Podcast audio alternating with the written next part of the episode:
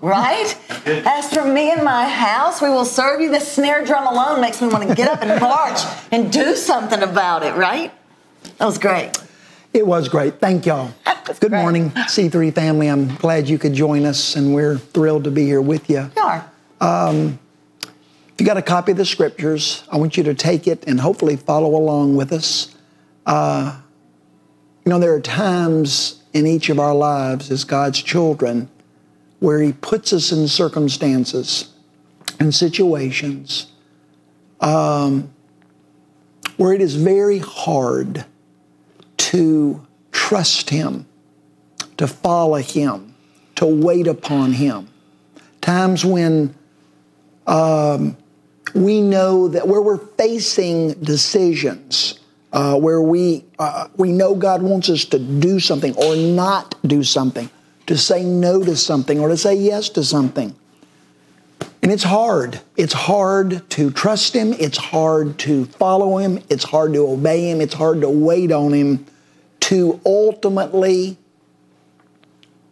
prove to us that He was there and that He's pleased and that He is committed to rewarding us and blessing us.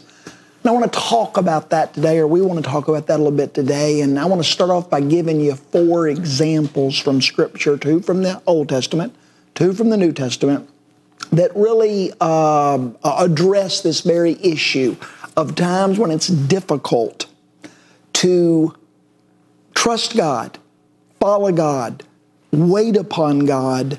Uh, but if we'll do that, there'll be a sure reward that follows. God promises. First example that I thought of was uh, out of 1 Samuel chapter 24.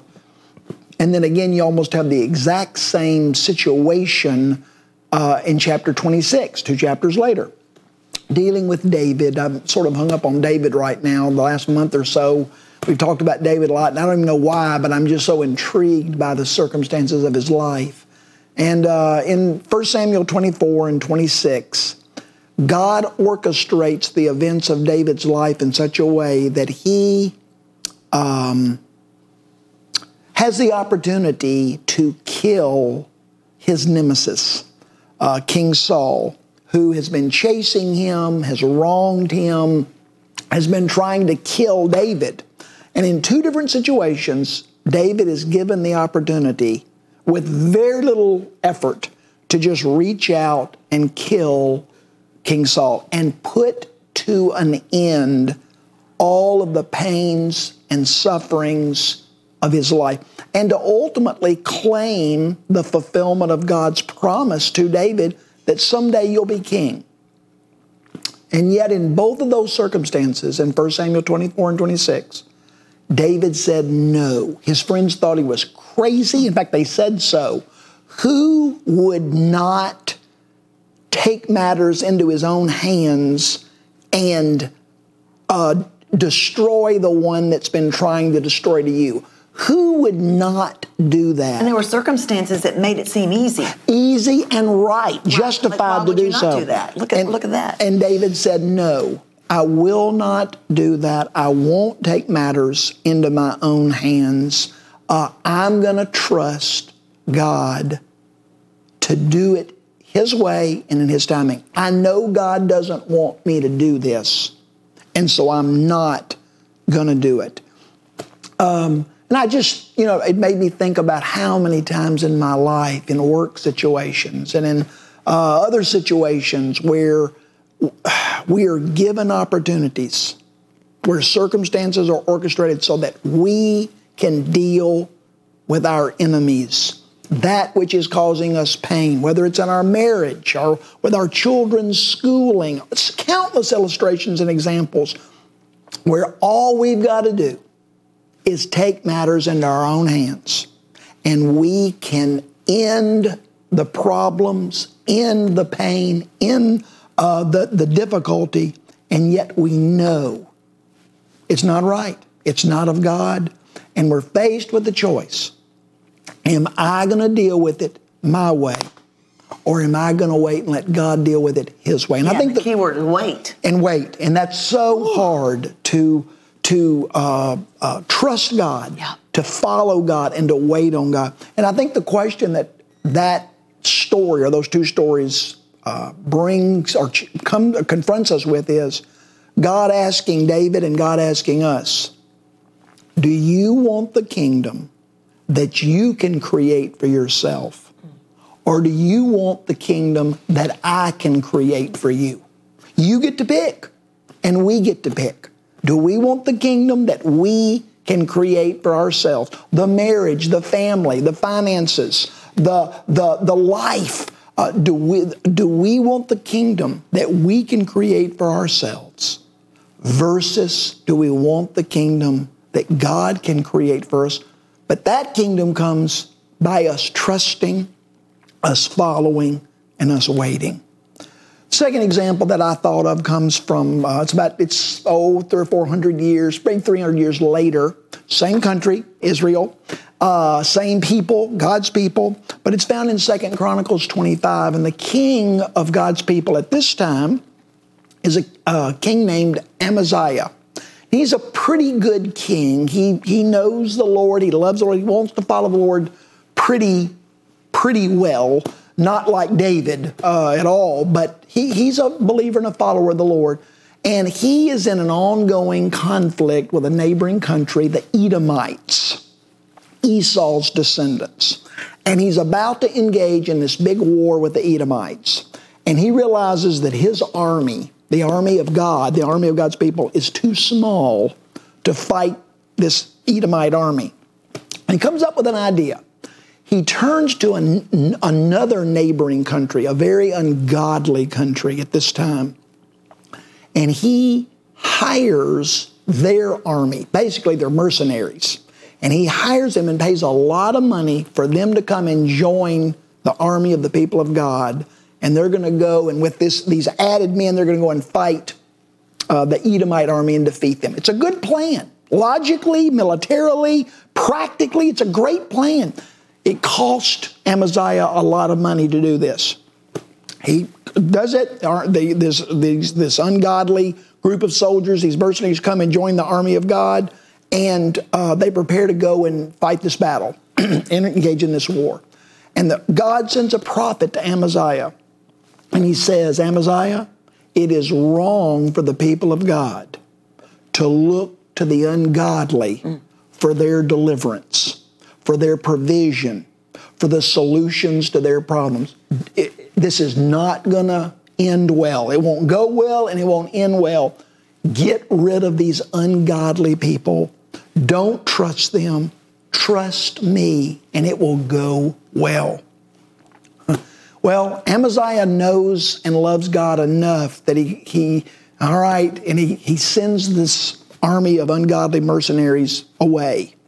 But then he asked the prophet uh, uh, to ask God, says, God, what about the money that I spent?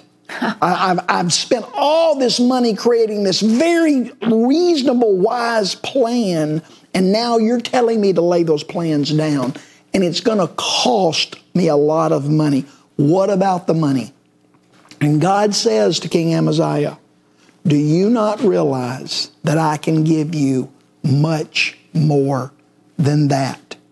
Um, the question that I believe God was asking Amaziah and God's asking us is Do you trust me to give you far more even when it costs you to obey me? Maybe you're going to lose in the short term. Maybe it is going to be costly in the short term.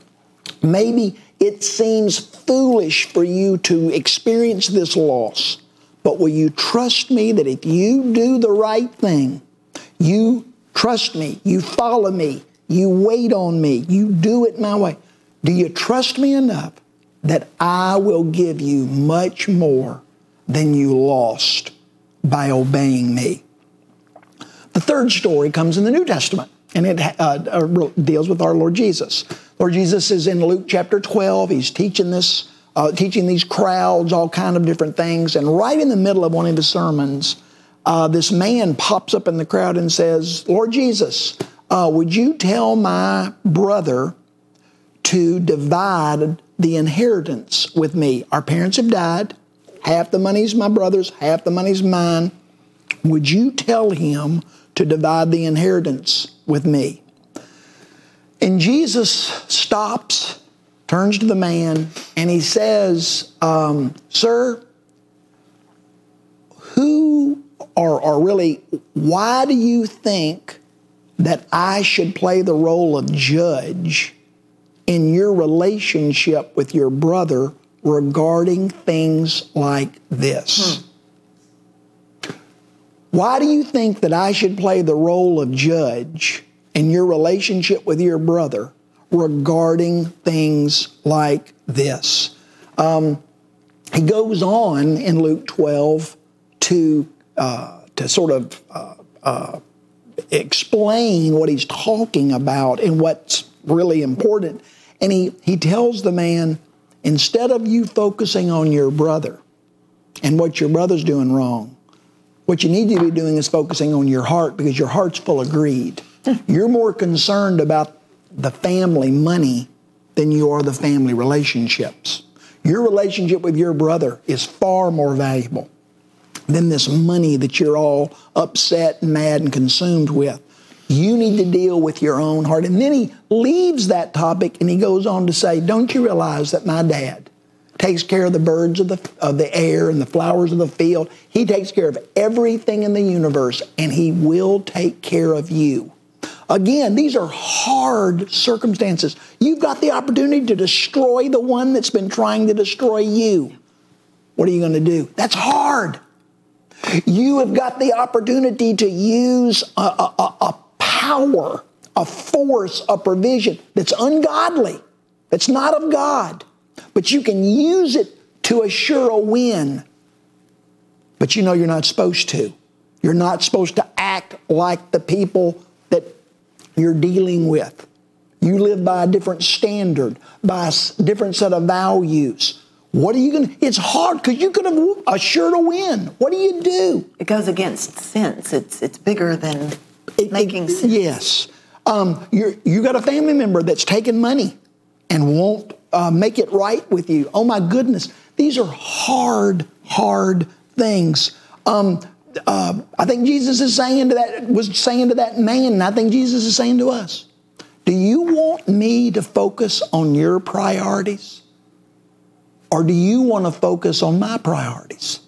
If you'll focus on my priorities, my Father's kingdom, your own heart, how you relate to people, how you uh, handle yourself, and leave other people's hearts and lives and actions to me, it's going to go so much better. My dad will take care of you. That's hard though, to, to not want to make all that right, to want justice and fairness and equity. And then the last one uh, is in, uh, uh, uh what is it, 1 Corinthians chapter 6, where Paul is writing the church at Corinth, and he's talking to them about lawsuits. And he says, My precious brothers and sisters, I hear that y'all are taking each other, Christians taking Christians within the same church, Christians taking Christians to court because you're wronging each other, you're suing each other, you're wanting judges to punish each other over issues that in your relationships. And he says two things that are so significant. Paul says, that ought not be. Wouldn't it be better for you just to accept being wronged than for you to take your brothers and sisters to court and then he says these two things. He says, Don't you realize that you are standing before non believers, unbelieving judges and courts? You're standing before the world airing your dirty laundry. You, as Christians, you are, are, are revealing to the unsaved world your greed, your selfishness, your pride, you're, you're, you are, you're communicating to the unsaved world a message, an image of what my of what God the Father's like, what God's kingdom's like, what God's people are like. And then he says, "Don't you realize that you're going to someday judge the angels and the, the, the, the countries of the world. And I think God, through Paul, was saying, Don't you realize that God has a kingdom that He's going to bring one day, and you're going to rule in that kingdom? You're going to have unlimited power, unlimited resources, unlimited authority. Why are you squabbling over such small, petty, insignificant things? Are you more concerned? I think what the question God's asking is are you going to be more consumed about being right, about justice, about fairness, about equity, about getting your way and defending your reputation?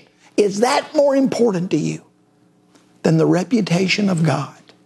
The reputation of God's kingdom, the reputation of God's people in the eyes of an unsaved world. And in all four of those examples, those are hard. That's a hard truth. Those are very hard situations.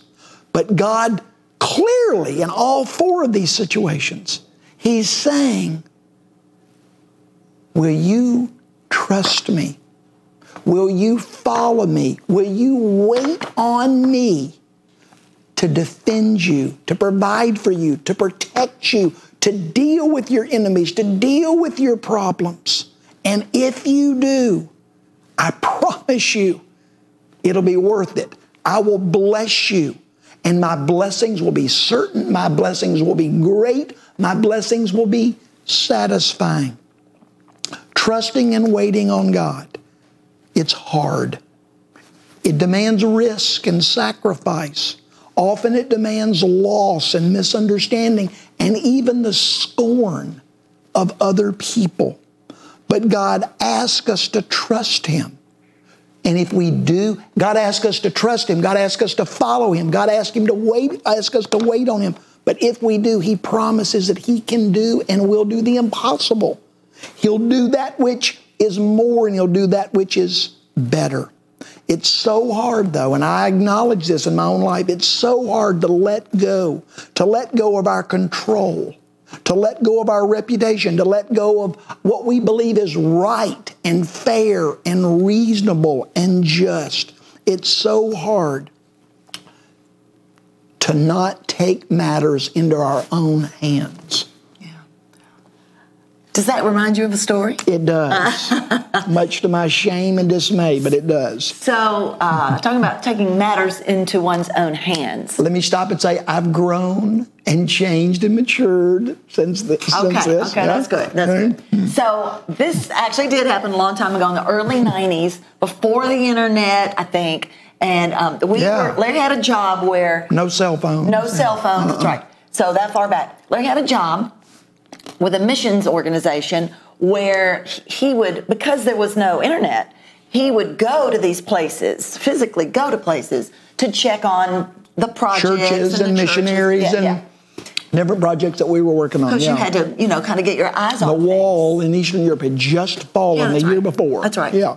And so on this particular trip, um, it was a work trip, but it was also going to be for pleasure. I went, and his brother and sister in law went and we were traveling we, by train by train yeah, from France all the way to Romania. Yeah, so it was yeah. kind it of was a deal. a thing. Yeah. it was a deal back then. Yes. Um, and so that was also before the euro, so you had to change money everywhere. Every country. Mm-hmm. So we were we went from. Um, France, and then we were traveling through Hungary in Budapest. In every country you went through, you changed change trains, money. and you had to change money, you had to change trains, and the trains got scarier and scarier. You know. Yeah, just crummier and crummier. Yeah, yeah. And yeah, it was just a tough. So we were in Budapest, and we were about to get on this this intense train into Romania, and they had said the guide had said, and people had said, don't change money on the streets. When you get there, you have to go to the bank, and or you, there was no ATM. We got there on a Sunday. They said, wait till Monday morning to go to the bank to exchange money. Do not do it on don't the street. Don't do it on the street. And You'll, wait on the man that was going to meet us and on Monday morning, and he'll help you do it. People on the street will tell you that they'll give you a better exchange rate, but don't do that. It's very, very, it was very dangerous. Right, right. Yeah. So, okay, so that was it. Well, so the two men that I was traveling with both thought that perhaps We they knew better. Knew better, Yes. and didn't want to wait until the next morning. We can. We're world travelers. We can do We this. know what we're Yeah, doing or whatever. So best. sure enough, I mean, almost immediately. I mean, uh, the minute we got out on the street, people started coming. Sunday afternoon, Change your money, yeah. Mm-hmm. change your money, change your money. So my Yes. sister-in-law, sister-in-law and I were like, now you know the man said, don't do this. Wait till Sunday, wait till Monday mm-hmm. morning, and, and we could do it at the mm-hmm. bank. But this one guy came up. He was very trustworthy looking. He was mm-hmm. cute, and he said, "I'm gonna give you a much better exchange He rate." immediately knew we were Tourists, tourists. Yeah, we look like yeah. So um, they were going to exchange something like hundred dollars, which now it doesn't sound like much, but at the time seemed like a lot of money. And I think it was. I think it was more like three hundred dollars, but nonetheless. was- anyway, and so my sister-in-law and I were like, "Don't do it, don't do it." But Larry and his brother decided they were going to give it a try. The guy was very convincing. He said, "This is what we're going to do. We're going to. I've got But the we money." were just we were hardheads. Yeah, we were were. hardheads, and were we know better, and Yeah. we can do it, and we don't need to listen to anybody else. And that's So my uh, the the guys decided this is what we're going to do, so you won't trick us. We're going to put our money in our hand. This is the funniest part.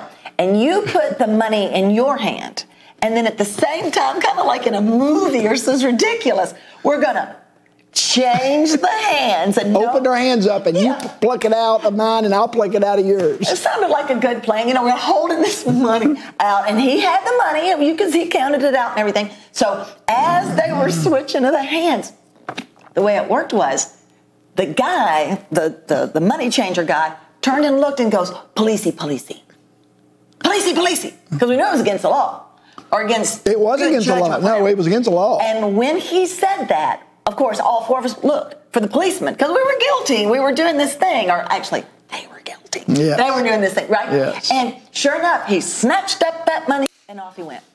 I opened up my hand, and the minute I did, he said, "Please, please." Police, police. He grabbed my money and did not open his hand and let No, me he grab. did not. That, and by yes. the time, I'm telling you, by the time we looked back from the corner where he had said, police, police, he was long gone. they were gone. It was several of them, and anyway, they. so let's see, let's see. What's the point here? yeah, yeah. We did not I wait. was not willing to trust the instructions of the man in Hungary uh, and wait until Monday morning to do what was right.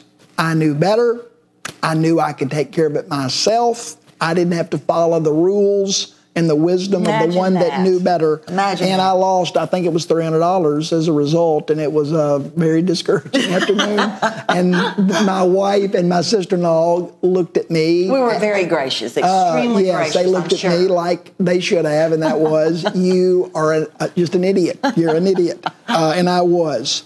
Uh, it is very hard to trust and to follow and to be wise and to wait. To Wait. To wait when we have been given instructions and directions that we know are right, we know are of God, and yet it, We can it- beat the system. we can beat the system. We can expedite the system. We can end problems. We can make things better, or at least we think we can.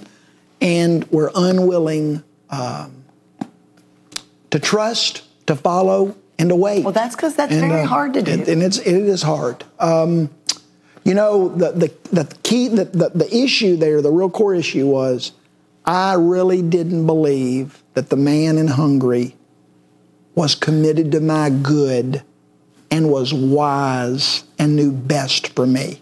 I thought I thought I knew best, and I thought I was more committed to my good than he was. Yeah.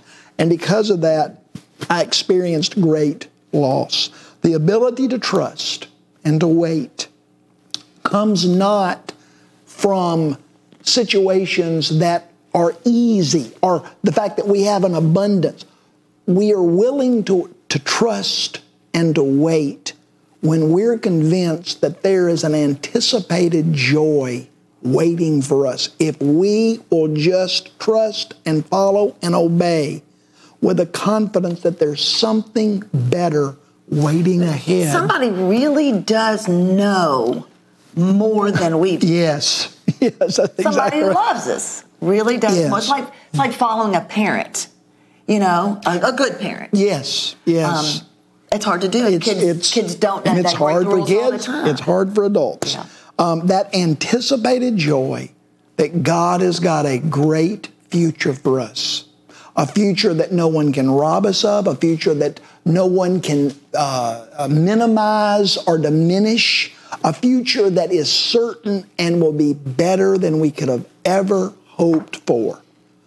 That anticipated joy of that great future. Do I really believe that it's there? Do I really believe it's real? Do I really believe it's waiting on me if I will? That, that joy of knowing that something good is ahead if I'll trust and follow and obey. Listen to what the Bible says about that anticipated joy. Jo- the joy of the Lord is my strength. The joy of the Lord is my strength. The joy of my of the Lord is my strength. The strength that I need to endure, to lay down, to obey, to do right, to yield, to follow, to wait. That joy of knowing that if I trust and follow and wait on God, something good is coming. And it gives me the strength to do the hard thing. But I've got to believe that joy is coming. Uh, Hebrews 12, Apostle Paul says this about the Lord Jesus. Because of the joy awaiting him, Jesus, he endured the cross, disregarding its shame. And now he is seated in the place of honor beside God's throne. Think of all the hostility he endured from evil people so that you won't become weary and quit. In Psalm 30, David talked about this anticipated joy. It's difficult now, but there is a joy coming. In Psalm 30, David says, God's anger lasts for a moment, but his favor lasts a lifetime. Weeping may last through the night, but joy will come in the morning. Jesus talked about it in John 15, where he says, I've given you my commands, my instructions, my rules, the things that I want you to do. Why? So that my abundant joy may be in you. Peter said it this way in chapter 3 of 1 Peter Don't repay evil for evil or insults for insults. Give a blessing instead. That's God's calling upon your life. And He will bless you for doing it. The scriptures say that if you want a long and joyful life, don't speak or do evil. Instead, do good. Seek and protect peace. For the Lord watches over and listens to people who do right. Even and even if you suffer for doing right, God will reward you for it. David, Amaziah, the Lord Jesus, and the Apostle Paul, they all, in those examples that I gave, encouraged and challenged us to look ahead to that anticipated joy, that which God had for these people and for us in the future rather than yeah. focusing on the difficulty of today, yeah. the pain of today, the wrong of today, the injustice of today, to focus on the joy that will come in the future. Do I believe that? Will I choose to believe that? Do I believe that God's power, God's love, and God's wisdom are greater than all the forces of the universe? And that God has committed that power, that love, and that wisdom to me and to you, to our good, to fulfilling, to creating and fulfilling that good, joy filled future. Do I believe? Um, I was just thinking uh, this morning about the fact that the very first story in the Bible, it's not Genesis, it's Job. The very first story in the Bible, Job. The greatest story in the Bible, the story of Jesus dying and rising again. And the last story in the Bible, the story of Revelation, the, end, the, the last the end times. The first story in the Bible, the life of Job. The greatest story in the Bible, the life, death, burial, and resurrection of Jesus. And the last story in the Bible, the book of Revelation. All three of those stories declare the same message.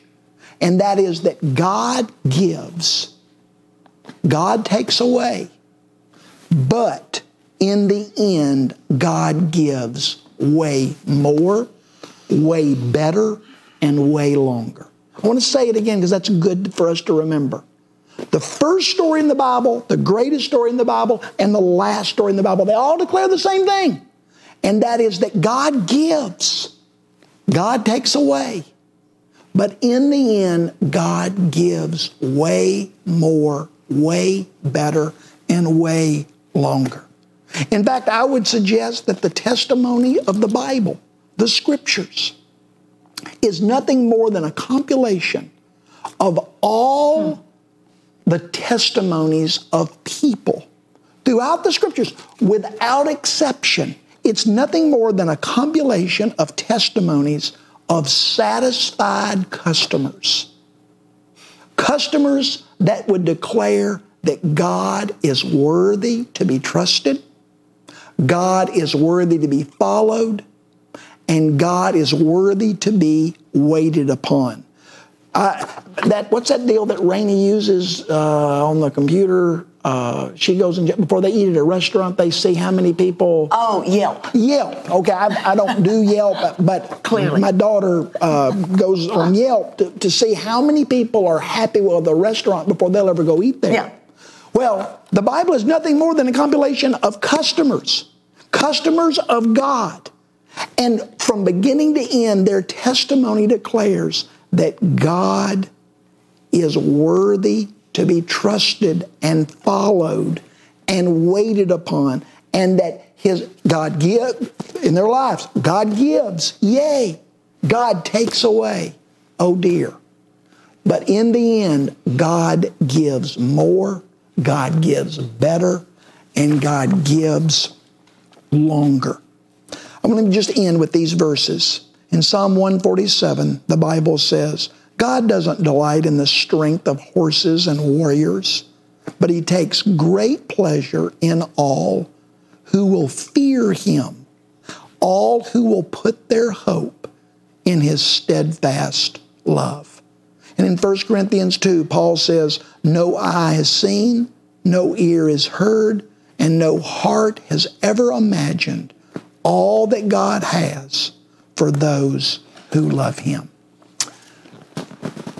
I hope that you'll ponder this week these four passages that I used as examples. I hope you'll go back and look at them in uh, uh, First Samuel. Uh, yeah, First Samuel chapters 24 and 26, in Second Chronicles 25, in Luke chapter 12, and in 1 Corinthians chapter 6. Read these passages and wrestle with them and let them challenge you to consider that there is an anticipated joy that if we'll believe it and cling to it, it'll give us the strength to do the difficult things today. I want you, if you have wine or juice and you have some bread, celebrate the Lord's Supper with us today. Um, we eat this bread, which represents the body of our Savior, and we drink this wine or juice, which represents His blood. And we do that for many reasons, not the least of which is that we're declaring in the eating and drinking of this, we believe that going through difficulties today in our faith and obedience to Christ is worth it. It's worth it because God has something good for us in the future. There's an anticipated joy. Do this until the, Paul says, do this until the return of the Lord Jesus. What's, what's he saying there? There's an anticipated joy that Jesus is going to come back and we eat and drink to declare we believe that Yeah. and we're committed to that. So eat and drink with us and celebrate his life, his death, and his resurrection.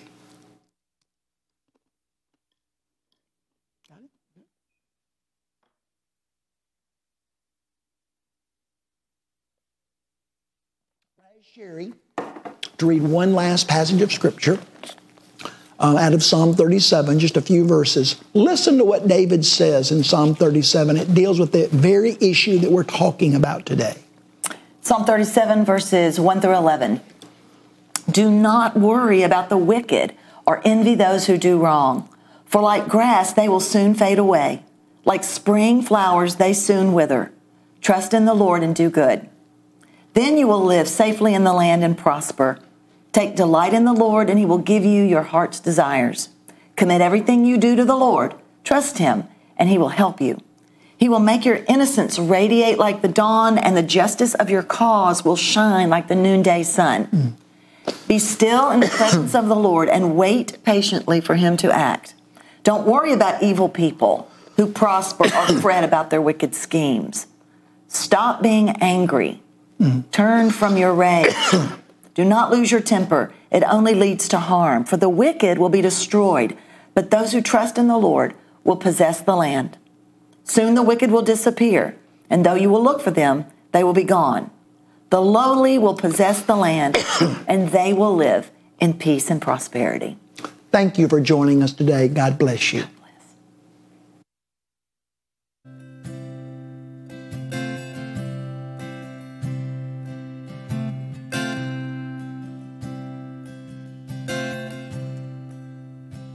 I love you, Lord. Oh, your mercy never fails me. All my days I've been held in your hands. From the moment that I wake up until I lay my head, I will sing of the goodness of God. And all my life you have been faithful. And all my life you have been so, so good. With every breath that I am able, I will sing of the goodness of God.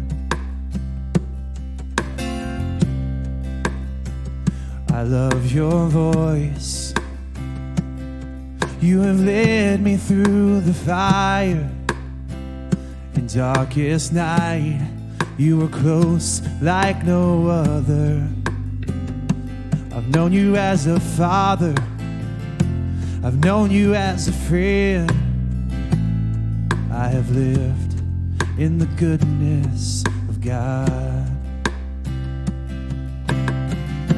And all my life you have been faithful. And all my life you have been so, so good. With every breath that I am able, I will sing of the goodness of God. Cause your goodness is running after, it's running after to me. Cause your goodness is running after, it's running out to me. With my life laid down, I'm surrendered now. I give you everything. Cause your goodness is running after, it's running out to me. Cause your goodness is running after, it's running out. Cause your goodness is running after, it's running after me. With my life laid down, I'm surrendered now. I give you everything. Cause your goodness is running after, it's running out to me.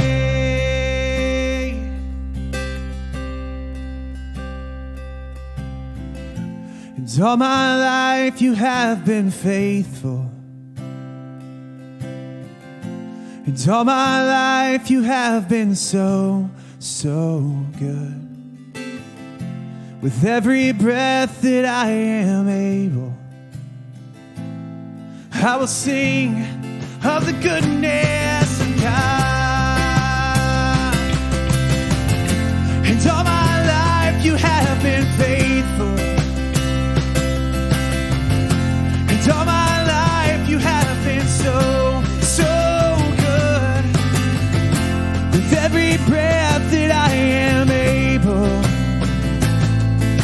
Sing of the goodness of God. I will sing of the goodness of God.